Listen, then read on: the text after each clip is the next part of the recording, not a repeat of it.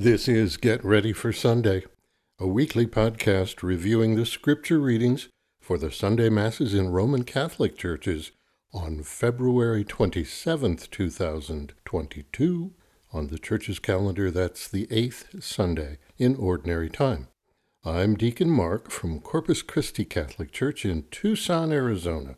I'm here hoping to clear away some of the obstacles of time, translation, and cultural differences that can hide the deeper insights that Scripture holds. I'm using published works of genuine Scripture scholars and thoughtful commentators in this effort, but fair warning, all this information is sifted through my own tiny brain. You can find the Scripture readings on the U.S. Conference of Catholic Bishops website. It's usccb.org.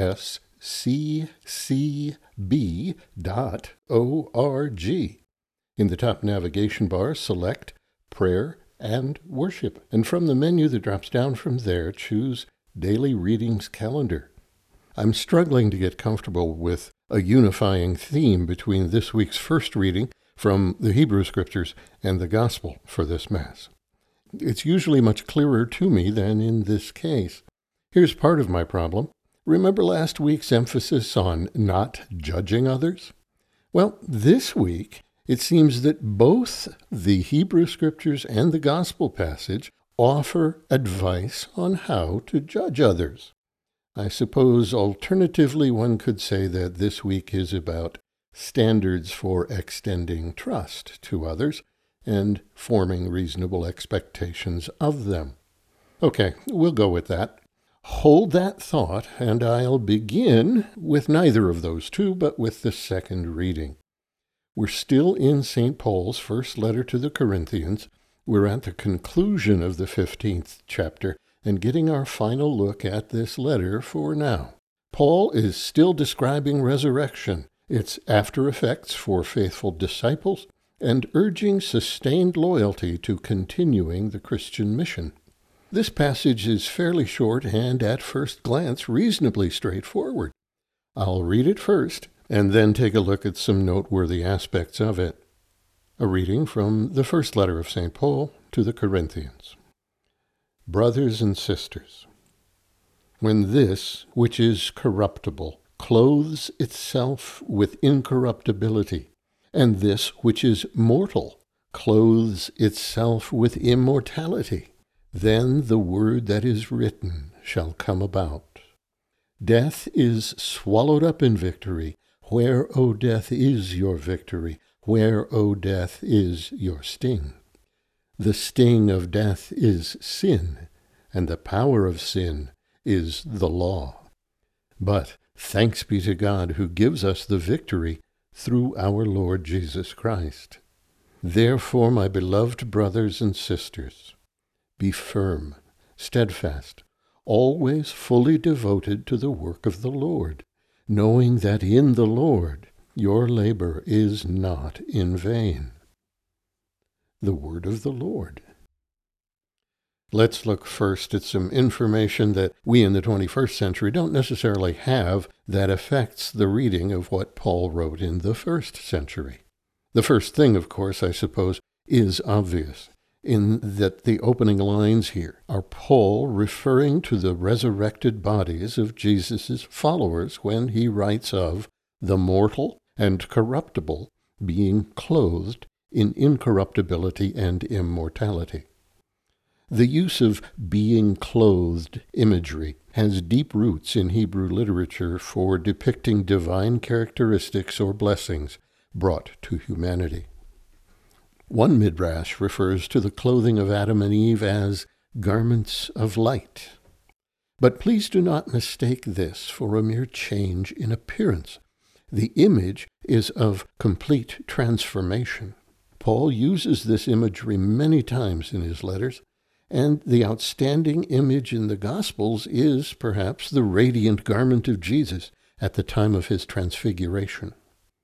Second, Please know that the phrase, the word that is written, is a reference to prophecies of both Isaiah and Hosea, each about 800 years before Paul. A most helpful tidbit not easily teased out from this text concerns the O death, where is your victory, where is your sting, which harkens back to Hosea. The analogy in use here is most probably that of a scorpion's sting. Death is a scorpion, and sin is the poison from its stinger that causes death in the human. That language always sounded way too melodramatic for me before understanding that we're talking about a scorpion. Makes it much more understandable, don't you think? Finally, it's worth noting that Paul is interpreting Hosea in a very distinctive way to make his point about resurrection. In the context of Hosea's prophecy, the scorpion is being called on by God to punish the wayward Israelites. Paul flips the meaning from a triumphant claim that death makes into a defiant challenge based on the resurrection of Jesus the Christ, defeating the scorpion, defeating death. Weaving that allusion to Hosea into his message, Paul is doing what he does often. He attaches the new Christian understanding of living in faithful service to God with a firm anchor point in Hebrew Scriptures, the beloved tradition of the Jewish people. Paul then exhorts the Corinthian community to maintain enthusiasm and energy, knowing that work on behalf of the gospel will not be, cannot be, futile. On a practical human level, it's also obvious that most people do fear death. Most fear it because, for them, it is a complete unknown. It's unknown for me, too, as far as the kind of details with which my physical self seems preoccupied. Now it's time to back up in the progression of the liturgy to the first reading. This week it's from the book of Sirach, we don't hear often from this book in our regular Sunday Holy Day cycle. The Book of Sirach is counted among the wisdom books in the Bible of both the Catholic and Orthodox churches. It was excluded from the canon of Protestant Bibles because at the time of that action, no copies had been found that were written in Hebrew. The earliest texts then known were of a Greek translation of the original. From that it was assumed that it had been written in Greek, which placed its authenticity in doubt. Beginning in 1896 and continuing to the present day, however, numerous partial copies of the original Hebrew text have been found. Together they supply so far about two thirds of the total known work. There is a foreword to the work written by the author's grandson, which is included in Catholic Bibles Although it is not accepted as a part of the divinely inspired canon, this foreword is important and holds much antiquity, therefore, it's included as an edifying bit of literature. If you're trying to read along in your Bible and you can't find this Sirach, it might be because this book has a lot of different names. Depending on your version of the Bible, it might be called the wisdom of Jesus, the son of Sirach, the wisdom of Sirach, the book of Sirach, Ben Sirach, Liber Ecclesiasticus, the book of Ecclesiasticus. These two previous titles mean simply church book, or it's often simply called Sirach. By the way, the Ecclesiasticus titles should not be confused with the book of Ecclesiastes, which is an entirely different work. Ecclesiastes is the Greek translation of the Hebrew name Koheleth. The Ecclesiasticus and Ecclesiastes confusion gets multiplied in my little mind because Ecclesiastes is where one finds some more of that melodramatic language, this one, the vanity of vanities stuff. The name Sirach is derived from the book's author, Jesus, son of Eleazar, son of Sirach. It was written beginning around 200 BC until about 175 BC. It is not included among the books of the Hebrew Bible, which is believed to have been finalized at about the same time that Sirach was begun. The author lived in Jerusalem and was clearly a wise and careful observer of the law, temple worship, the priesthood, and life in general during his time. The book contains a steady supply of maxims dealing with individual conduct and spiritual path as it affects the relationship between family members, community members, and God. Although it does not appear often in our three year lectionary cycle, the book does have a significant influence throughout the Church's liturgical prayer. This Sunday's short passage deals with dangers to one's integrity using three short comparisons about the content of one's words. The first image, a sieve. A sieve was used to separate the husk from the kernel of a grain. Shaking the grain in the sieve, the useless husk covering separated from the kernels, which passed through the sieve. In this analogy, the content of a person's speech is sifted for truth. The faults in one's words show themselves like the useless husks caught in the sieve, taken away by a breeze. Image 2 A potter's mold in the furnace. Whatever a clay artisan produces on their pottery wheel is only as good as what it can withstand in the kiln. It is the application of intense heat that changes the malleable clay into a worthwhile vessel. In the same way, human character is molded and transformed by heat of testing or tribulation. Inferior clay or defects in the artisan's molding will not stand up to the heat. Good character, however, is transformed into something better through testing and trial. Finally, image three fruit. Gardeners know a fruit tree requires more than sunlight, fair weather, and water. They require regular fertilizing, the soil kept healthy, the tree protected from pests and disease. Then there will be a harvest of edible fruit. The analogy a person's speech discloses their commitment to careful preparation and truth. The final verse is a summation of the wisdom offered. Here is the reading from the book of Sirach.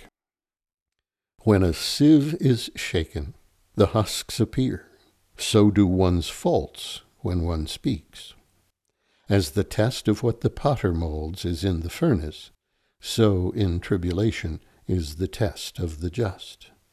The fruit of a tree shows the care it has had. So too does one's speech disclose the bent of one's mind.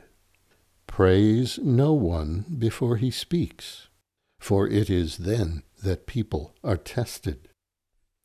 The Word of the Lord. My high school coach in competitive debate said this less gently when she advised us it is better to remain silent and allow others to suspect you are either ignorant or stupid or both than to speak and remove all doubt. She was highly skilled in the art of deflating overstuffed high school egos. Taking a quick look at the responsorial of the Mass, we find components of Psalm 92. This is a hymn of thanksgiving to God and is identified also as a Sabbath song. While psalms of thanksgiving are often explicit in identifying the events or works for which the psalmist is grateful, this one does not do that. It is a general proclamation that praise of God itself is desirable and merited. Once again, as was the case last week, the psalmist elevates the praise by making it praise of God's name rather than a direct address to God. This is another instance of the power of one's name so much practiced in that time. There are hints at formal worship settings. I suppose that's one reason for the designation Sabbath song. One hint comes in the reference to praise at dawn and through the night, as at some vigil service. Another comes in the terms house of the Lord and courts of God, with their connotation of the great temple. Taken together, the imagery employed here evokes a general expression of joy and privilege at being in a covenant relationship with God. Here is the responsorial for the day. Lord, it is good to give thanks to you. It is good to give thanks to the Lord, to sing praise to your name most high, to proclaim your goodness at dawn and your faithfulness throughout the night. Lord, it is good to give thanks to you. The just one shall flourish like the palm tree, like a cedar of Lebanon shall he grow. They that are planted in the house of the Lord shall flourish in the courts of our God. Lord, it is good to give thanks to you. They shall bear fruit even in old age, vigorous and sturdy shall they be, declaring how just is the Lord my rock, in whom there is no wrong. Lord, it is good to give thanks to you. The Gospel at this Mass is from the sixth chapter of Luke, continuing his record of Jesus offering the Sermon on the Plain. We have a series of admonitions in this passage. In them, Jesus is letting anyone who wants to be his follower glimpse the principles that should govern their lives. In this section of the sermon, his technique follows the wisdom tradition of Hebrew teaching. His metaphors are life experience and nature based. The section opens with a couple rhetorical questions. Can one who is blind lead another who is blind? And won't they both take a tumble? Well, no and yes, in that order. What's the point? Context is important to understand here what's being said. I think the clue is in what Jesus says next about teachers and disciples. I hear those first questions as saying, one cannot share the gospel with others or lead others to it unless one knows where they are going, knows the way very well, and is committed wholeheartedly to the task. Some commentators interpret this to be a slap at the wayward teachings from scribes and Pharisees of the time. The rest of the passage, however, makes no reference to this, it's solely addressed to those who would follow Jesus, cautioning them to be watchful and faithful in their own behavior. Keeping in mind this is directly addressed to his disciples, one can hear Jesus admonishing at least some of them for being too quick to criticize or correct others while being guilty themselves of ignorance or error and failing to notice their own shortcomings that Jesus uses analogies based around fruit bearing trees would ring true and be effective in the agrarian setting where they all live. The nature of the plant is displayed outwardly by the fruit that it yields. Likewise, the heart of a person is revealed in the good or the evil that results from their works. There is perhaps a double warning in all this. First, be watchful so that you do not follow, to use Jesus' imagery, blind teachers. And second, be sure you do not become such a dangerous pretender when you are in a position of leading others. From Sirach, we read of the revelatory character of one's speech, much as Jesus taught earlier in this gospel. The heart is revealed at least partially in one's words. Now Jesus has moved the goalpost in a way. Listen, yes, but also be watchful and examine the results of one's works. The one whose fruitful actions match her fine words demonstrates integrity. The inner character is externalized in action. But the one whose fine words precede only harm, loss, or barrenness is a hypocrite. The lie is made visible by the result that comes about. Overall, this lesson in integrity moves from noting the need for a match between one's inner motivations and values with the words one speaks. Speech, however, cannot be judged honest when the actions of the speaker do not fit together with his words. I'm going to apologize in advance for my untrained pronunciation of a Hebrew word. But there is value in noting here that the Hebrew word dabar means both word and deed. That, writes scripture scholar Sister Dianne Bergant, is no accident. I'll end with an excerpt from her summary comments on this Sunday's scriptures. She writes, We have come to understand orthodoxy as meaning correct teaching. However, the word itself comes from two Greek words, one meaning right, orthos, the second meaning glory, doxa.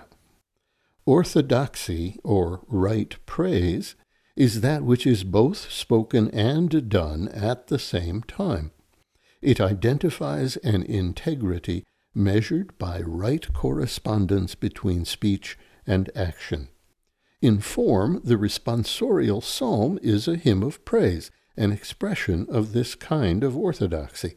It declares that it is by a righteous life itself, and not merely through prayers of praise, that God is glorified. And here she quotes St. Irenaeus to amplify the point. The glory of God is the human person fully alive. Then comes the question, of course, how do we get there? To a life fully realized.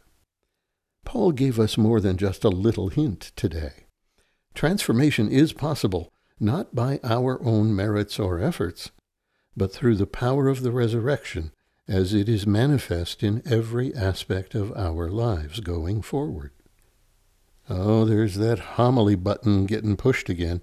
Time to stop. This coming Wednesday, March 2nd, is the beginning of the season of Lent. If you feel like you have to cram a two month supply of fun and frivolity into Fat Tuesday, give that a second thought. Don't let it become just another hangover. Lent is a season of introspection, that's true, but it holds more opportunities to grow in spirit than it holds occasions to accuse and berate oneself. Thanks for lending your ear today. May you see ever more clearly the blessings of our loving God in your life.